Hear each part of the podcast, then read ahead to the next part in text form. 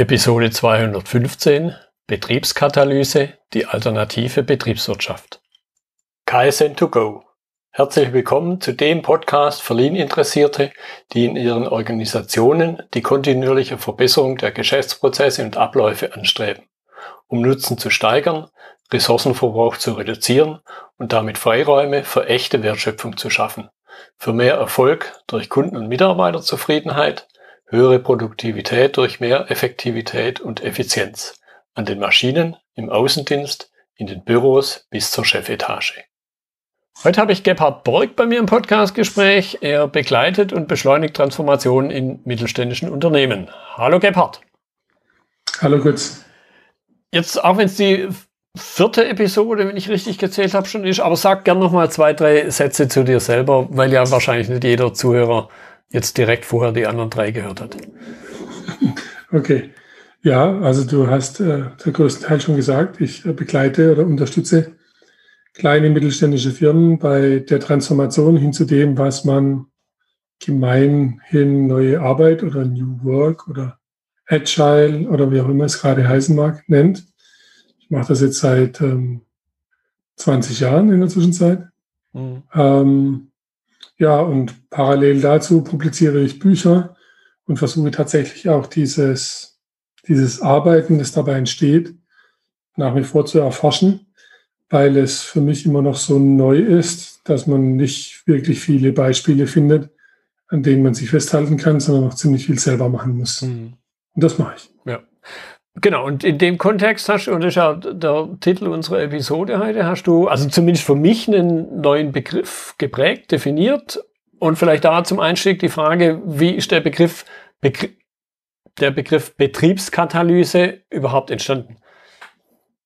Ja, also aus meiner Arbeit heraus ähm, habe ich mit einem Kunden mal festgestellt, dass wir ähm, in einem Transformationsprozess so ungefähr nach der Hälfte keine Führungskraft mehr hatten, keine hierarchische Führungskraft mehr hatten ähm, und sozusagen ohne Weisungsbefugnis die Firma geführt haben. Mhm.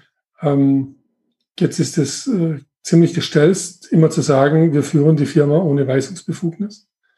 Ähm, und es liegen natürlich verschiedene Prozesse da dahinter, damit das überhaupt funktionieren kann. Und wir haben uns damals schon überlegt, wie könnte das, wie könnte man das nennen? Und irgendwann haben wir bei den Chemikern so was Tolles fest äh, das heißt Katalyse. Katalyse bedeutet, ähm, man bringt einen Katalysator in einen chemischen Prozess und dann braucht der Prozess weniger Energie und findet halt früher statt als normale, als normalerweise. Und das fanden wir ziemlich passend, weil am Ende dann der Katalysator auch wieder da ist, aber der chemische, die chemische Reaktion stattgefunden hat. Mhm. Und wir haben eben festgestellt, wenn man ähm, ohne Weisungsbefugnis führt, dann greift man zwar immer wieder führend in Prozesse ein, aber wenn das, was man dann erreichen wollte, erreicht ist und die Wirkung erzielt ist, dann geht sozusagen diese Führung auch wieder raus ähm, und kann sich irgendwas anderem widmen, irgendeinem anderen Problem widmen. Und deswegen fanden wir Katalyse ziemlich treffend. Mhm. Und da wir es in einem Betrieb machen, äh, nannten wir es dann Betriebskatalyse und bis heute hat sich der Begriff sehr gefestigt mhm. und wird jetzt auch von verschiedenen meiner Kunden benutzt und beschreibt eigentlich sehr, sehr gut, was man, worunter wir all das zusammenfassen, was wir tun, wenn wir keine Weisungshierarchie mehr haben. Mhm. Vielleicht an der Stelle noch ein kleiner Hinweis für die Hörer. A, gibt es zu dem Thema eine weitere Episode oder eine frühere Episode von uns beiden. Und B, glaube ich, äh, wo, wo, ich kurz dachte, wo du, wo du erzählt hast, euch sind ja nicht die Führungskräfte davongesprungen, sondern ihr habt sie im Prinzip ja abgeschafft. Also um vielleicht diesen, diesen möglicherweise im Raum stehenden Irrtum äh, aufzuklären. Also wir haben es willentlich in Kauf genommen, dass es sie dann nicht mehr gibt. Ja, ja genau. Okay, und jetzt setzt man ja einen Katalysator ein, um was Bestimmtes zu erreichen. Und was bleiben wir mal bei dieser chemischen Metapher, um eben einen bestimmten Prozess, eine Reaktion anzuregen, die ich halt auf anderem Weg nicht hinkriege oder nicht so schnell. Also sprich, ich habe eine besondere Situation, eine besondere Herausforderung. Was sind denn die besonderen Herausforderungen, die ihr mit der Betriebskatalyse adressiert? Also im Prinzip kann man eigentlich Grundsätzlich könnte man zwei ausmachen. Die eine Äh, das ist tatsächlich die, die Anpassungsfähigkeit einer Organisation an äußere Umstände, wo eben die, die klassische Weisungshierarchie einfach viel zu träge wird, mhm. ähm, viel zu langsam praktisch die Entscheidungswege gehen, wo wir schnellere Entscheidungswege brauchen. Dabei hilft die Katalyse. Und das zweite zentrale Thema ist, ähm, die Wirksamkeit der Mitarbeiter zu erhöhen. Was bedeutet im Sinne Wirksamkeit? Ähm, Menschen machen das gern, was sie von sich aus machen.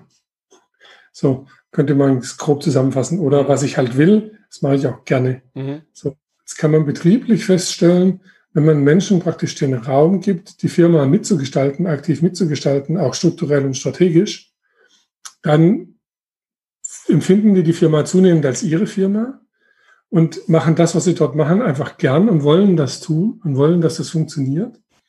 Ähm, und auch da steht wiederum die hm, Weisungsbefugnis oder die hierarchische Weisung im Weg oft, dass das gelingt. Und das ist der zweite Aspekt, den die Betriebskatalyse ermöglicht, dass alle Menschen in der Firma, alle, die die wollen, tatsächlich auch wirksam sein können, mitgestalten, mit, mitgehen können in der Firma, das mehr und mehr zu ihrer Firma machen und dass dann das, was dort gemacht wird, eine höhere Nachhaltigkeit hat und einen höheren Rückhalt hat in der Firma, mhm. als es üblich ist. Mhm. Ich denke, wenn man den Begriff, den Teilbegriff Betrieb verwendet, dann kommt man wahrscheinlich auch relativ schnell auf, auf so einen Aspekt wie Betriebswirtschaft und dann, wenn man ein bisschen guckt, okay, wie hat denn Wirtschaften und so weiter in der Vergangenheit funktioniert, stößt man wahrscheinlich irgendwann mal auf so einen Begriff wie Taylorismus, der ja auch eine gewisse Zeit lang ziemlich gut funktioniert hat, würde ich sagen. Aber sonst müssen wir ja nichts Neues machen. Er hat bestimmte Defizite. Was sind deiner Ansicht nach also diese Defizite, die jetzt mit der Betriebskatalyse eben adressiert werden, überwunden werden? Ja, wenn man Taylorismus nimmt als Beispiel, hat man eigentlich zwei Auswirkungen, die da eine Rolle spielen und uns wirklich im letzten Jahrhundert sehr viel geholfen haben. Das eine ist eine, eine starke Mechanisierung von Arbeitszusammenhängen, die natürlich dann besonders gut und in Skalierung funktioniert, was auch Taylorismus nachgewiesen hat, wenn man genau weiß, was kommt. Mhm. Also wenn man planen kann, wenn man vorherbestimmen kann, was kommt, ähm, dann kann man über mechanistische Modelle äh, sehr gut Effizienz steigern und Produktivität hochhalten im Unternehmen und damit praktisch Skaleneffekte erzielen, die ja sonst eher schwierig sind. Und jetzt so seit, ich würde sagen, schon angefangen hat es bestimmt schon in den 60er, 70ern, in den 90ern wird es immer deutlicher. Jetzt in den Nullerjahren und spätestens seitdem Internetfirmen Autos bauen können, ähm, ist klar, dass das mit dem vorausplanbar, erwartbar und so, das sind ähm, Grundvoraussetzungen, die wir einfach nicht mehr wiederfinden. Mhm. Ja? Also ähm, eine Pandemie findet nicht mehr lokal statt, sondern tatsächlich einfach global. Sie beschäftigen uns auch nicht nur vier Monate, sondern mehrere Monate bis Jahre. Ähm, ähnlich passiert es, wenn wir, keine Ahnung, irgendwas betriebswirtschaftlich Umwälzungen, also wirtschaftliche Umwälzungen stattfinden, wie zum Beispiel das Elektroauto von Tesla. Mhm. Das beschäftigt die Automobilindustrie Jahre, jetzt schon. Ähm, und es ist überhaupt nicht klar, wie sie da lösen, darauf reagieren soll. Es ist auch nicht mehr planbar. Absätze sind nicht mehr planbar. Und das alles macht es schwer, um mit den Konzepten aus dem Taylorismus ähm, Betriebswirtschaft zu betreiben. Eine andere Geschichte, die auch, glaube ich, passiert ist oder zunehmend auch passiert, das ist tatsächlich, so seltsam es klingt, Bildung. Taylorismus funktioniert auch sehr, sehr gut mit äh, niedrigen Bildungsniveaus, weil man dort den Menschen sehr gut in die Maschine einpassen kann. Mhm. Je höher das Bildungsniveau und je höher die kognitive Leistung, die ich von Menschen haben will in der Wirtschaft, umso schwieriger wird es, sie einfach mechanistisch in eine Firma einzubinden. Das heißt, ich muss anfangen, nach anderen Modellen zu suchen. Die meisten Modelle, die dann hergenommen werden, sind organische Modelle. Also man geht halt her und sagt, okay, wenn nicht die Mechanik unser Vorbild ist, vielleicht ist es ja das Leben. Ja? Mhm. Ähm, und dann schaut man sich eben das Leben an, wie das funktioniert. Und dann stellt man relativ schnell fest, ähm, organische Sachen, die sind tatsächlich anpassungsfähig, die sind tatsächlich sehr flexibel, aber sie können mit wenig anderen Gesetzmäßigkeiten was anfangen als den Naturgesetzen.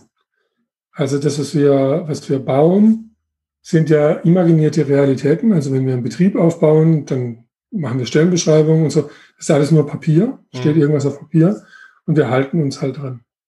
Und um diese Menschenmassen, wie jetzt keine Ahnung, 160.000 Mitarbeiter, 180.000 Mitarbeiter koordinieren zu können, ist das eine geniale Eigenschaft von uns. Dass wir Sachen auf ein Blatt Papier schreiben können und uns daran halten. Allerdings ist jetzt so, auch da an der Stelle, es gibt immer weniger Menschen, die das einfach so hinnehmen und dann gut leisten. Sondern auch da, je mehr kognitive Leistung ich von den Menschen mehr erwarte, umso mehr Gestaltungsraum muss ich ihnen auch geben, damit sie das Gefühl haben, das ist durchaus schon auch meins, was ich hier tue. Mhm. Ähm, und dann bekomme ich gute Resultate bei kognitiven Aufgaben. Und bei all diesen Dingen, also der Taylorismus beschreibt es ja genau, er sagt, denken soll der Arbeiter gar nichts. Er soll exakt das, was ich, was ihm das Management vorgibt, tun, wann es das Management vorgibt, wie es das Management vorgibt. Also was, wie und wann. Das ist Aufgabe des Managements, das vorzudenken. Und der Mitarbeiter soll dann halt funktionieren. Mhm. Und das, also das, genau das, funktioniert heute nicht mehr. Ja. Wir wollen immer häufiger von Mitarbeitern, dass sie das Ding, was sie zwischen den Ohren haben, benutzen, auf Arbeit benutzen, für die Interessen der Firma benutzen und genau darauf gibt die Betriebskatalyse Antwort, die sagt, was muss ich dafür tun? Hm. Hm. Damit Menschen das nicht in ihrem eigenen Sinne, also nicht nur in ihrem individuellen Sinne, sondern tatsächlich zum, zur Sinnerfüllung der Firma tun. Was ist dafür nötig? Hm.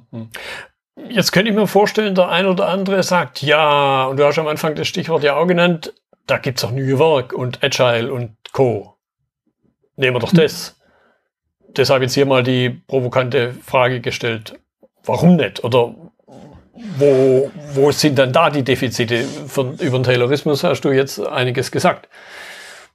Ähm, also grundsätzlich nehme ich tatsächlich ganz viel davon.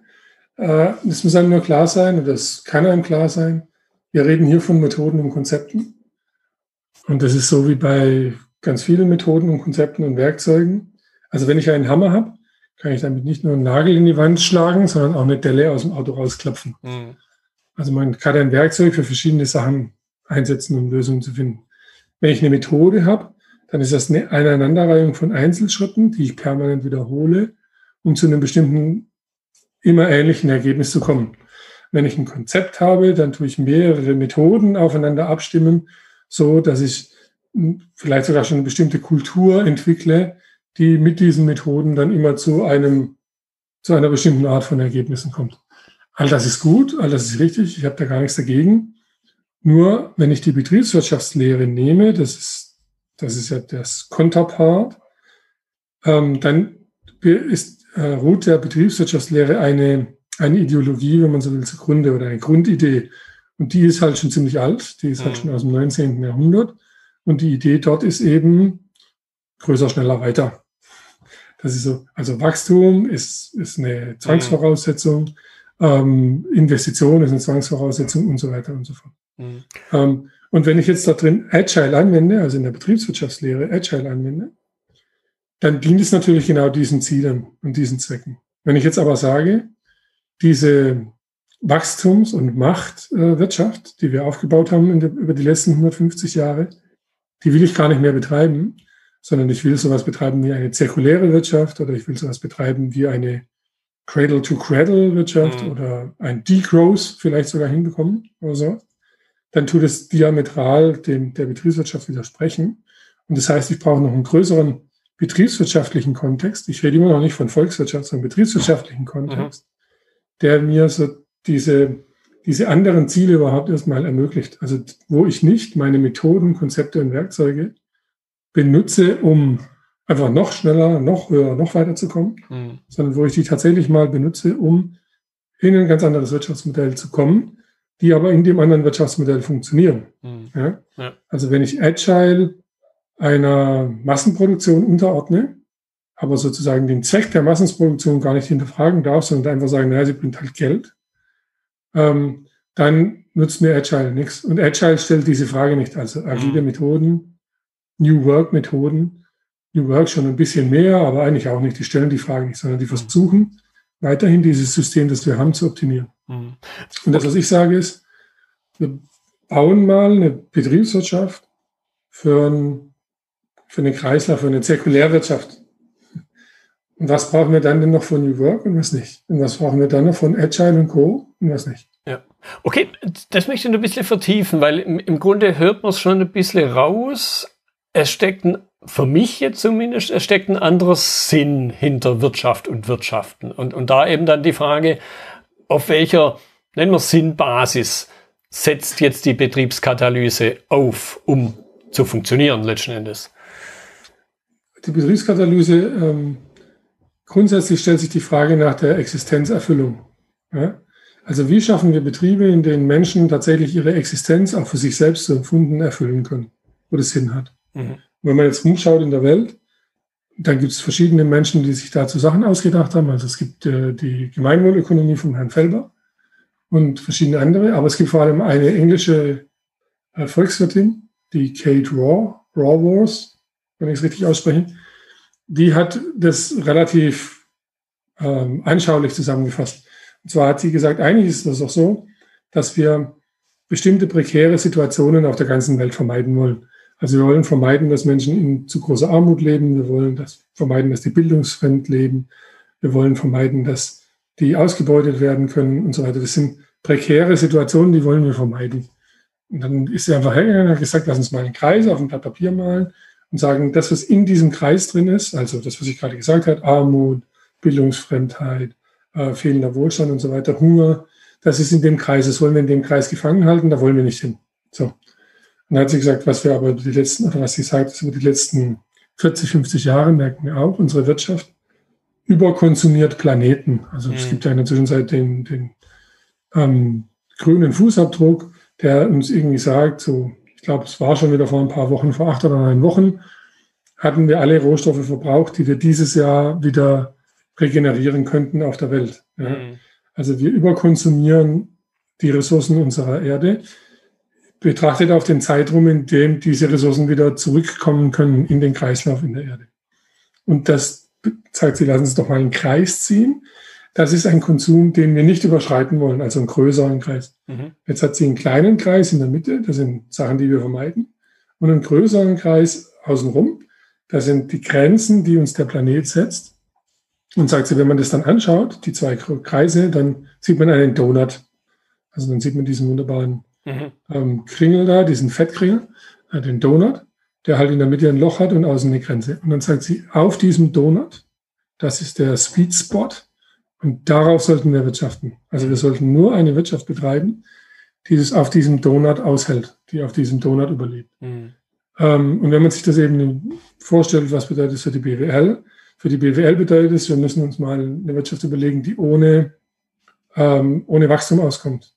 Oder nur in einem sehr begrenzten Maße mit Wachstum auskommt und diesen Wachs dieses Wachstum immer abgleicht mit dem Ressourcenverbrauch. Ja? Mhm. Ähm, und auf der anderen Seite sagt sie eben, und wir müssen eine Wirtschaft bauen, die ohne die Ausbeutung auskommt. Und wenn man die Ausbeutung nimmt, dann ist es Machtausübung. Ausbeutung ist eigentlich immer die Ausübung von Macht in irgendeiner Form. Also brauchen wir eine Wirtschaft, die weder den Planeten überkonsumiert noch gegen die Existenz Macht ausbeutet. Also nur weil jemand was machen kann, darf er es noch lange nicht tun. Mhm. Und praktisch auf diesem Streifen, da gilt es zu überleben. Und wenn man das will, dann braucht man sowas wie die Betriebskatalyse. Mhm. Jetzt, glaube ich, kennen wir aus der Vergangenheit Konflikte zwischen, nennen wir es mal ganz abstrakt, konkurrierenden Wirtschaftsmodellen, Kapitalismus, Sozialismus, Kommunismus. Was würdest du sagen, entstehen jetzt da nicht auch in irgendeiner Form neue Konflikte mit den weiter existierenden, weil ich ja da keinen Schalter habe, den ich umlegen kann und dann funktioniert alles nach einem neuen Modell? Das Spannende ist ja natürlich, müssen diese Konflikte entstehen. Also ich kann mir nicht vorstellen, dass es ohne Konflikte auskommt. Mhm. Schon allein deswegen wegen der wegen der heute gültigen ungleichen Verteilung. Ja? Ja. Schon da allein werden Konflikte entstehen. Warum? Am Kapitalismus dran, sehr stark zum Beispiel, hängt eben das Eigentumsrecht. Ähm, und Eigentumsrecht, also Eigentum umzuverteilen, ist super schwer. Mhm. Und, und, und beinhaltet ganz viele Konflikte allein schon für sich.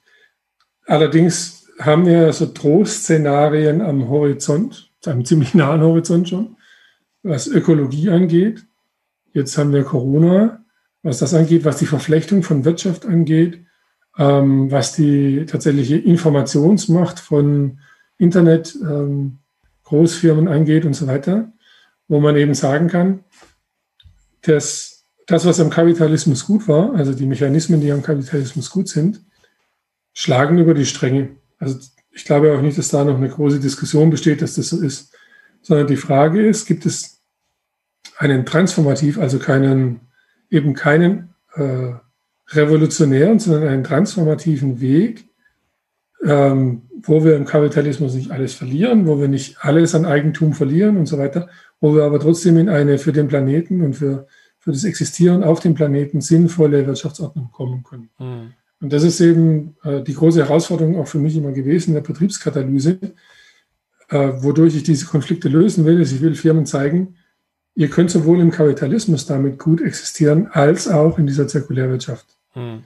Das heißt, ihr bereitet eure Firma praktisch so vor, dass ihr, ihr sie nicht dadurch zugrunde richtet, weil ihr euch jetzt dafür entscheidet, es anders zu tun, das richtet euch nicht zugrunde, sondern ihr überlebt in diesem bestehenden System auch.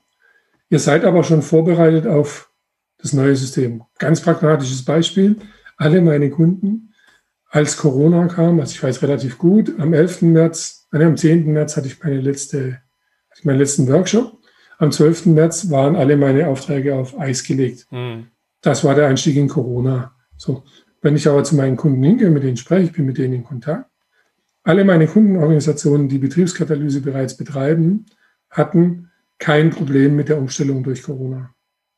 Also wo andere Firmen, inklusive IT-Firmen, Schwierigkeiten hatten, das Homeoffice auszustatten, wo sie überhaupt Schwierigkeiten hatten, die Leute aus dem Büro zu kriegen, wo die Leute Schwierigkeiten damit hatten, sich zurechtzufinden im Homeoffice, mhm. wo die Arbeit dann irgendwie über mehrere Tage, manchmal Wochen nicht ordentlich gelaufen ist und so weiter und so fort. All das hatten meine Kunden nicht. Warum? Weil sie eben in einem Krisenmodus genau ihre Firma genauso gut betreiben können, weil sie das ja untereinander tun, weil sie wissen, mit wem sie es tun und wofür mhm. sie es tun, wie in einem, sagen wir mal, regelkapitalistischen kapitalistischen Regelmodus. Sie mhm. können einfach beide Modi. Mhm. mhm. Ähm, und in der, in der Corona-Krise hat sich auch gezeigt, dass es wirklich total gut für diese Firmen ist, weil die praktisch alle nach drei Tagen nahezu 100 Prozent ihrer Leistung auch wieder erbringen konnten, ohne dass irgendein Chef eingreifen musste, dass es irgendeinen Krisenstab gab oder irgendwas. Das haben die einfach so hingekriegt. Mhm. Das ist eben für mich ganz wichtig zu sagen, die funktionieren halt ganz normal. Als innerhalb eines kapitalistischen Wirtschaftssystems funktionieren die als gut performende wirtschaftliche Unternehmen. Aber sie funktionieren auch in so einem Krisenmodus als existenzsichernde, gut performende Unternehmen. Mhm. Mhm. Also dieser Widerspruch ist im Grunde, höre ich daraus, so nicht existent, den man vielleicht auf den ersten Blick vermuten würde.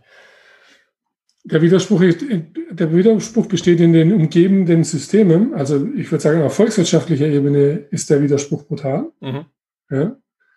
Aber ich, will, ich arbeite da nicht, sondern ich arbeite in Betrieben. Und bei den Betrieben, die Betriebskatalyse betreiben, ähm, ist der Konflikt zum Beispiel dadurch gegeben, dass sich der Eigentümer klar machen muss, dass er unter Umständen irgendwann sein Eigentum mit der Belegschaft teilen muss. Irgendwann. Also mhm.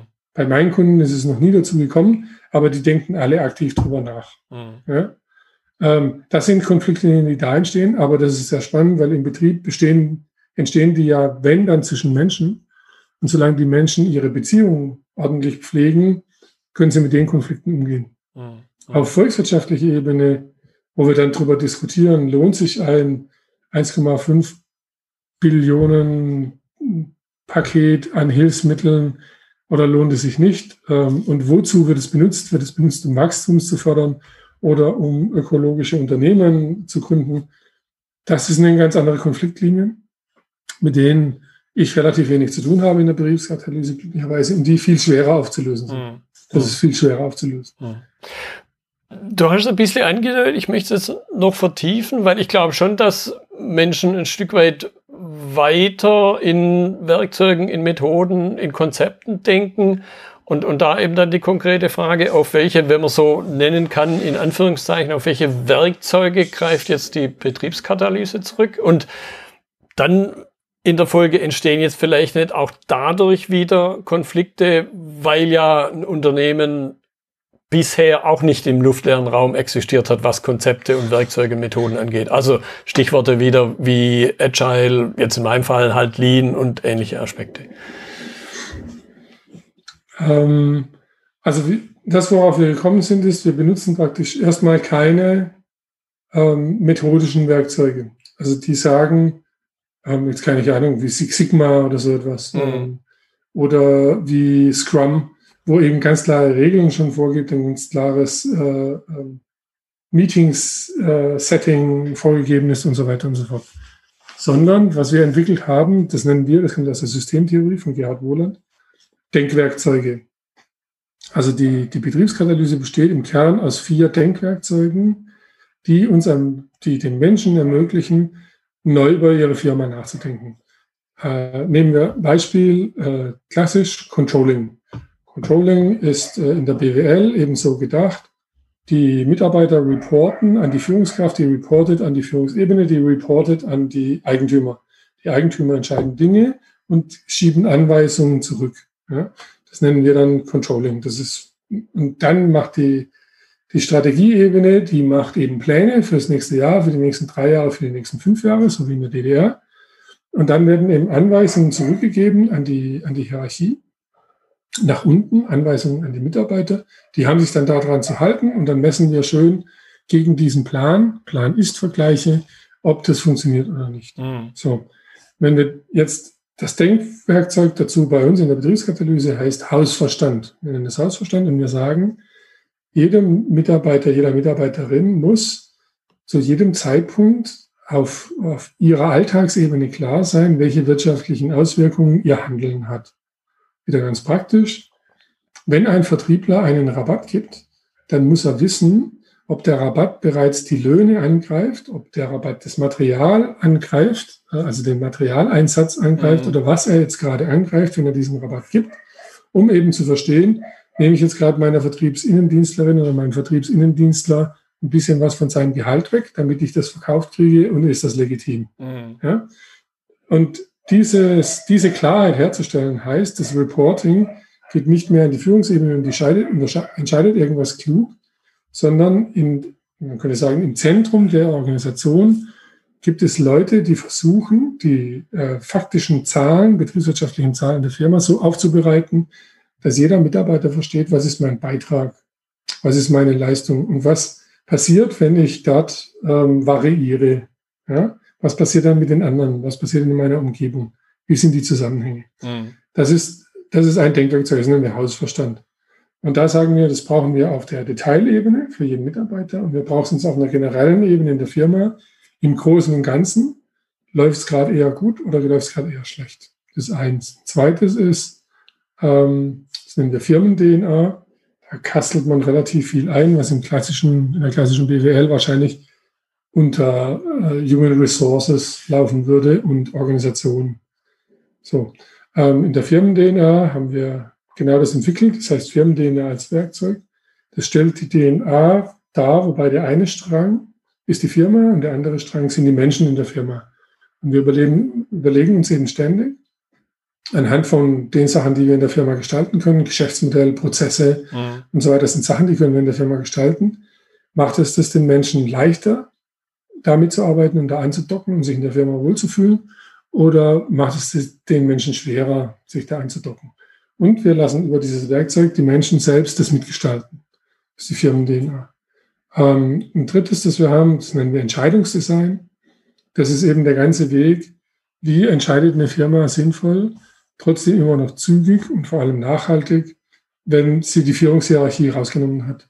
Also wie trifft man Entscheidungen in Gruppe, in Kleingruppe, alleine? Welche Entscheidungen trifft wer alleine? Wer, wann treffen wir sie in Gruppe? Wann treffen wir sie in Großgruppe? Ähm, um die Firma halt trotzdem strukturell strategisch weiterzuentwickeln, aber auch im Alltag effizient zu halten, mhm. damit wir es nicht im Alltag irgendwann verlieren. Und irgendwann, das, die drei hatten wir und da kamen wir relativ weit damit. Und dann passierte genau das, was du sagst. Dann verwendet man Methoden und Konzepte, wie man gerade lustig ist. Und dann ist uns aufgefallen, wir brauchen noch ein viertes Denkwerkzeug, das uns dabei hilft, herauszufinden, welche agile Methode, welches Konzept, welche, welches Werkzeug hilft eigentlich uns in unserer, genau in dieser Firma, genau in dieser Organisation. Mhm. Und das nennen wir jetzt den inneren Kompass. Das ist das vierte Denkwerkzeug. Und der innere Kompass, der leitet sich eben, also klassisch macht man in der klassischen BWL hat man irgendwann angefangen, Mission, Vision, Werte, diese Arbeit zu betreiben. Was ist unsere Mission, was ist unsere Vision, was sind unsere Werte und so mhm. weiter. Wir haben irgendwann festgestellt, Werte bringt das Individuum halt mit. Aber immer wenn ich sie praktisch regulativ für die Firma vorgebe, dann verliere ich eigentlich Diversität in den Menschen. So, das widerspricht sich. Also Wertearbeit oder sich auf Werte festzulegen als Firma, das ist im Marketing gut, aber für die Organisation nach innen eigentlich eher schlecht, weil ich, ich verliere sozusagen Variationsmöglichkeiten in meinem, in meinem Umgang mit Problemen, weil bestimmte Menschen, die auf eine bestimmte Art und Weise denken oder mhm. arbeiten, dann nicht mehr zu den Werten passen und so weiter. Und deswegen haben wir gesagt, nein, wir halten uns lieber an, das nennen wir grundlegende Denkmodelle. Das ist sowas wie die Aufklärung. Also wir sagen zum Beispiel, wir halten die Aufklärung mit ihrem Kernsatz, habe den Mut, deinen Verstand zu benutzen, ähm, für was sehr Gutes. Ähm, dann halten wir halt eben den Absolutismus nicht mehr für ganz so gut. Mhm. Ja? Und wir haben ähm, vier oder fünf grundlegende Denkmodelle, die sich mit Zufall beschäftigen, die sich mit Soziologie beschäftigen, mit Psychologie ähm, und eben auch mit äh, dem Umgang untereinander, miteinander, dem Menschenbild. Ähm, haben wir herausgearbeitet und sagen wir, das ist so der Grundstock, in dem Betriebskatalyse funktioniert. Und bei allen Denkwerkzeugen gilt jetzt, jetzt kann ich praktisch alles reintun, was jetzt homogen zur Firma passt. Ja? Also wir sagen, jede Firma ist für sich eh ein Universum. Das Ganze steht ganz alleine, sollte diese Einzigartigkeit auch behalten. Und durch die Denkwerkzeuge lernt die Firma eben sich besser verstehen, die eigene Position besser verstehen, die eigene Position im Markt besser verstehen und am Schluss dann auch eben zu verstehen, welche Sachen passen zu mir und welche nicht. Mhm. Und dann so, so bewusst kann sich die Organisation dann einfach aus jedem Werkzeugkasten und jedem Methodenkasten bedienen und kann dann hergehen und kann, keine Ahnung, einen Teil von Scrum mit einem Teil von Lean einfach zusammen verbinden und beides machen, weil es zu der Firma passt. Mhm. Und das ermöglicht der Firma, die vier Denkwerkzeuge ermöglichen das rundum. Also egal in welchem Themenbereich, egal ob wir von, von Wirtschaftlichkeit reden, ob wir von Human Resource reden, ob wir von Prozesse reden, Aufbauorganisationen, ist egal. Ich kann das alles jetzt neu denken und ich kann das alles selbstgestaltend, ähm, selbststeuernd ähm, tatsächlich durchführen in der Firma und es funktioniert. Mhm. Und deswegen sind wir gar nicht so sehr im Konflikt mit irgendeiner Agile-Methode oder mit irgendeinem Lean-Konzept oder mit irgendwas, sondern der Konflikt, die Konfliktlinie zieht sich eigentlich darin, wenn jetzt zum Beispiel einer, der Scrum anwendet, dogmatisch Scrum anwenden will. Mhm. Und hat eben sagt, jetzt muss ich die Organisation total verbiegen, weil wir machen jetzt hier Scrum oder wir machen jetzt hier Holacracy und dann müsst ihr jetzt das halt äh, Review-Meeting nennen. Ihr könnt es nicht mehr anders nennen. Mhm. Und das müssen jetzt Minutes sein, die wir da morgens haben. Und wir können dazu nicht zusammenstehen und quatschen sagen. Das mhm. geht nicht. Mhm. Ähm, und immer wenn es dogmatisch wird, dann kriegt man einen Konflikt mit der Betriebskatalyse. Immer, solange es pragmatisch bleibt, freut man sich total, dass man sie hat die hm. Betriebsgeheimnisse. Da, da, da, ging mir jetzt gerade durch den Kopf, im, im Grunde muss ich ja aufpassen, dass ich nicht eine Form von, nennen wir es mal, Taylorismus 2.0 schaffe, wo genau dieses Mitdenken ja schon fast wieder unerwünscht ist. Weil ich mich so sklavisch an irgendein X Konzept XY halten oder ein Werkzeug XYZ halten muss. Also genau so geht's mir praktisch mit diesen mit, den, mit diesen ganzen Methoden, Konzepten, Werkzeugen, jetzt im Moment gerade ist ja die Skalierung von Agile, also Agile, so Less und wie die ja heißen. Genauso geht's mir damit. Ich sehe da immer nicht Taylor 2.0, sondern einfach nur wieder Taylor. Es mhm. ist einfach nur wieder, ich bin wieder mitten in, und habe natürlich genau die Probleme wieder. Also dann heißt halt meine Führungskraft nicht mehr Abteilungsleiter, sondern es heißt sie halt Product Owner oder so. Ähm, aber eigentlich macht sie genau das Gleiche. Ja, und, Ähm, und und natürlich hat sie nach wie vor Weisungsbefugnis Mhm. und greift nach wie vor willenlos ein. Und dann spiele ich halt ein bisschen Menschlichkeit unter dem Deckmantel der höheren Produktivität und hoffe, dass die Menschen es nicht kapieren. Mhm. Aber Menschen kapieren das ganz schnell und wissen sich auch sehr schnell danach zu richten. Aber ja, es geht mir, also ich sehe nicht mal 2.0, ich sehe einfach nur Taylor. Ja. Dieses, Gut. und es ist auch legitim. Also Taylor versucht ja immer Produktivität zu steigern und Scrum zum Beispiel ist eine wunderbare Methode, um in dem Problemfeld des Projektmanagements Produktivität zu steigern. Also Mhm. das, das widerspricht sich ja überhaupt nicht. Ja. Ja. So. Aber da komme ich halt aus der Wirtschaftlichkeit nicht raus. Ja, und, und ein Stück weit äh, werden halt bestimmte Denk, wie soll man es nennen, Denkelemente sind halt unerwünscht. Nämlich wenn ich Dinge hinterfrage. Genau. Genau. Also in der, in der Betriebskatalyse äh, sagen wir immer, die, die, die größte Qualität, die wir haben, ist Widerstand. Also man lernt dort mit Widerstand zu arbeiten. Also man kollaboriert. Ich habe äh, gelernt vor einem Jahr ungefähr, dass Kooperation findet unter Freunden statt. Kollaboration findet immer unter im, im Widerstand statt, also mit dem Widerstand. Kollaborieren ist das Wort dafür, dass man mit dem Widerstand zusammenarbeitet. Ja. Und Betriebskatalyse ist genau das. Man äh, sagt nicht, ich will diese kritischen Stimmen nicht hören, sondern ich will die hören, aber ich will mit diesen kritischen Stimmen zusammen konstruktiv die Firma weiterentwickeln. Ja. Warum? Weil das die höchste Qualität ist. Weil die viele kritische Stimmen, die es gibt in Firmen, die sind nicht gegen die Firma. Die sind auch nicht gegen, dass irgendwas gut funktioniert. Aber sie sind halt kritische Stimmen. Ja. Ja. Und im Taylorismus gibt es nicht. Da gibt es keine kritische Stimme. Ja, Das, genau. das darf da nicht existieren. Weil da gibt es ja Genau. einen, der, der alles weiß. Ja, also da gibt es ein paar, Oder die haben ja paar, auf Papier stehen, dass sie alles wissen. Und Genau. die wissen dann auch alles. Ja. Genau. Und, und wie ist es nicht so? Also dann es sind auf jeden Fall die schuld, die im Widerstand sind. Also Ja, ja, genau. auf jeden Fall safe. Ja. Ja. Okay. Gut, und du hast eingangs bei deiner Selbstvorstellung gesagt, du bist auch Autor und jetzt greife ich an der Stelle einfach das auch auf. Du hast ein neues Buch geschrieben. Ja, er, Ja. erzähl einfach ein bisschen was drüber. Weil das, was ich jetzt schon drüber weiß, da habe ich jetzt einen kleinen Vorsprung gegenüber den Zuhörern, fand ich, das ist was Besonderes, allein von den Begriffen, die du da verwendest. Ja, erzähl einfach ein bisschen was. Ja, also es, das Buch erstmal ist sehr spannend zustande gekommen. Das ist ein, sozusagen ein Corona-Wunder.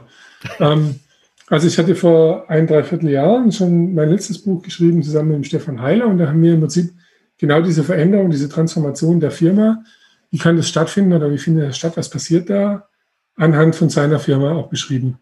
Ähm, sehr anschaulich in Geschichten. Mhm. Und danach gab es verschiedene Leute, also Leser, die haben gesagt, oh, könnte, gibt, gäbe es nicht auch mal die Möglichkeit, so eine sowas wie eine Betriebsanleitung praktisch zu bekommen für Mhm. diese für diese Betriebskatalyse-Ding da. Ähm, weil im Buch ist es zwar schön anekdotisch erzählt, aber es kommt, also ich würde es lieber als Arbeitsbuch haben. So. Mhm. Dann habe ich erst mal gesagt, uff, dafür habe ich keine Zeit, dafür habe ich viel zu viele Aufträge und so weiter. Letztes Jahr im, im Herbst kam dann ein Verlag äh, und hat dieselbe Frage auch gestellt und hat mir eben vorgeschlagen, ich, wir würden das Buch gern mit Ihnen zusammen machen, Herr Boy. Ähm, was halten Sie denn von der Idee? Dann habe ich zu denen gesagt, oh, 2020 könnt ihr vergessen. Bin ich komplett ausgebucht. Und tatsächlich mache ich es lieber, als dass ich drüber schreibe. Ja, also Mhm. bin ich so ein bisschen wählerisch. Solange ich es machen kann, ähm, mache ich es lieber, als dass ich drüber schreibe. Und dann kam eben der 11. März. Und am 13. März äh, war alles vorbei bei mir. Da hatte ich ganz viel Zeit geschenkt bekommen von meinen Kunden. Und am 15. März habe ich dann dem Verlag geschrieben, ob sie immer noch Interesse hätten, das Buch zu machen und ob wir es vorziehen wollen. Und dann haben die gesagt, doch, doch, ja, wollen wir machen. Mhm. Und die haben äh, ein Format, das nennen die Playbook. Und das ist äh, Spielanleitung, das versteht sich als Spielanleitung. Ähm, man schreibt dort in diesem Format eben Spielanleitungen für komplexe Spiele. Und da habe ich gedacht, das ist ja super, Mhm. weil die Periodskatalyse ist genau das. Sie ist ein komplexes Spiel. Ähm, wenn man es so sehen will, so verstehen will. Ich verstehe es sehr gerne so. Ähm, dann habe ich, mir, habe ich mir gedacht, das ist eine gute, eine gute Idee, ähm, das als Spielanleitung zu machen und habe mir dann eben ein Konzept überlegt, wie man das spielerisch verstehen kann. Ähm, und die Szenarien sind dann eben, dass ich sage, im ersten Teil äh, lernt man praktisch zu erkennen, wann ist etwas nicht Betriebskatalyse. Ja? Mhm. Damit man versteht, es klar zu identifizieren. Im zweiten Teil des Buchs lernt man dann, was ist denn dann die Betriebskatalyse? Also die, diese vier Denkmodelle, äh, vier Denk, ähm, äh, Denkwerkzeuge lernt man dann kennen und wozu die gebraucht werden. Und im dritten Teil beschreibe ich dann wirklich auch ganz pragmatische Methoden und so weiter, aber auch wie Methoden aufgebaut sind, so dass man in der eigenen Firma praktisch Prozessdesigns machen kann. Wie würde ich ähm, den Vertriebsengpass lösen, wenn ich betriebskatalytisch daran gehen mhm. würde und nicht mehr klassisch? Mhm. So. Und weil man aber natürlich für die Klarheit braucht man ja so durchgängiges Motiv. So. Und dann ist mir aufgefallen, dass es ein Kinderlied gibt, das jeder von uns kennt. Das ist das von Pippi Langstrumpf. Zweimal zwei macht drei, wie die, nee, einmal zwei, nee, einmal drei macht zwei. Wie die, und am Schluss kommt eben von diesem Refrain. Und ich mache mir die Welt, wie die, wie die Wiese mir gefällt. Mhm. Und da habe ich mir gedacht, wow, das ist ja, also es steht natürlich für die Unabhängigkeit von unseren Kindern und für ein Mädchen, das sich nicht von der Gesellschaft unterdrücken lässt und so weiter. Steht aber auch tatsächlich für ganz klassische BWL. Ja, also weil die BWLer neigen halt auch dazu, sich die Welt zu machen, wie sie ihnen gefällt und sich dann so zu verhalten, als ob die Welt wirklich so wäre. Ähm, tatsächlich ist es aber so, dass ja diese Welt gar nicht mehr existiert, weil wir haben ja diese ganzen vielen Eingriffe und es gibt ja dieses Problem der Tälerwanne und das alles, das haben wir ja. Und deswegen versuchen ja auch die härtesten unter den harten Patriarchen in der Zwischenzeit mal Scrum aus und mal Design Thinking und machen da Sachen. Und dann habe ich mir überlegt, das ist ja eigentlich viel eher der Realzustand und den muss ich ja abgrenzen gegen die Betriebskatalyse. Dann ist mir eben die, äh, die Volkswirtin aus Großbritannien begegnet und ich habe den Donut kennengelernt. Da habe ich gewusst, okay, wir müssen noch herausfinden, was ist eigentlich, wo sind die Firmen zwischen Pipi und Donut? Also was ist in der Mitte? Mhm. Ähm, wo finden sich die Firmen wirklich wieder, die Agile machen und bei denen es brutal nach hinten losgeht mit dem Agile? und die New Work machen und bei denen New Work einfach nicht funktioniert und wo es überhaupt nicht zu den Ergebnissen führt, die sie sich versprechen. Und dann kam ich auf ein modernes Filmgenre, ähm, und zwar die Zombie-Filme. Da habe ich gesagt, okay, das ist die Pipi-Zombie-Apokalypse. also, wenn man das Buch liest, liest man praktisch eine Spielanleitung für ein komplexes Spiel, die Betriebskatalyse, immer in der Abgrenzung dieser drei Welten. Mhm. Die Welt von Pippi, die Pipi-Zombie-Apokalypse und das Leben auf dem Donut. Mhm. Also man ist immer da unterwegs. Und das ist, ähm, also das hat dann tatsächlich während dem Schreiben sehr viel Freude gemacht. Und ich bin dem Verlag total dankbar, dass er dieses Konzept mitgefahren ist, mhm. ähm, weil das ja schon einigermaßen schräg war.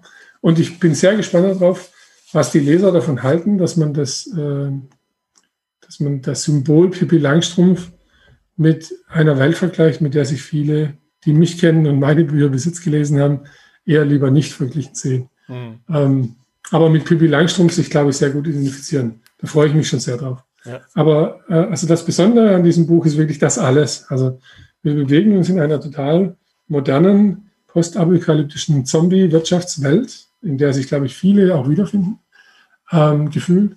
Wir wissen, dass die eigentlich von Pippi kommt und wir wollen auf den Donut. Ähm, und ich erkläre, wie das Spiel funktioniert. Also die Spielregeln und die Begrenzungen und wann man über los darf und wenn nicht. So, ja. das ist sehr lustig. Ja, da, das kann ich mir sehr gut vorstellen, weil ich, wie gesagt, ich habe dein letztes Buch gelesen und das fand ich schon sehr spannend, wie es geschrieben war. Und da werde ich mit Sicherheit nicht enttäuscht sein über das neue Buch.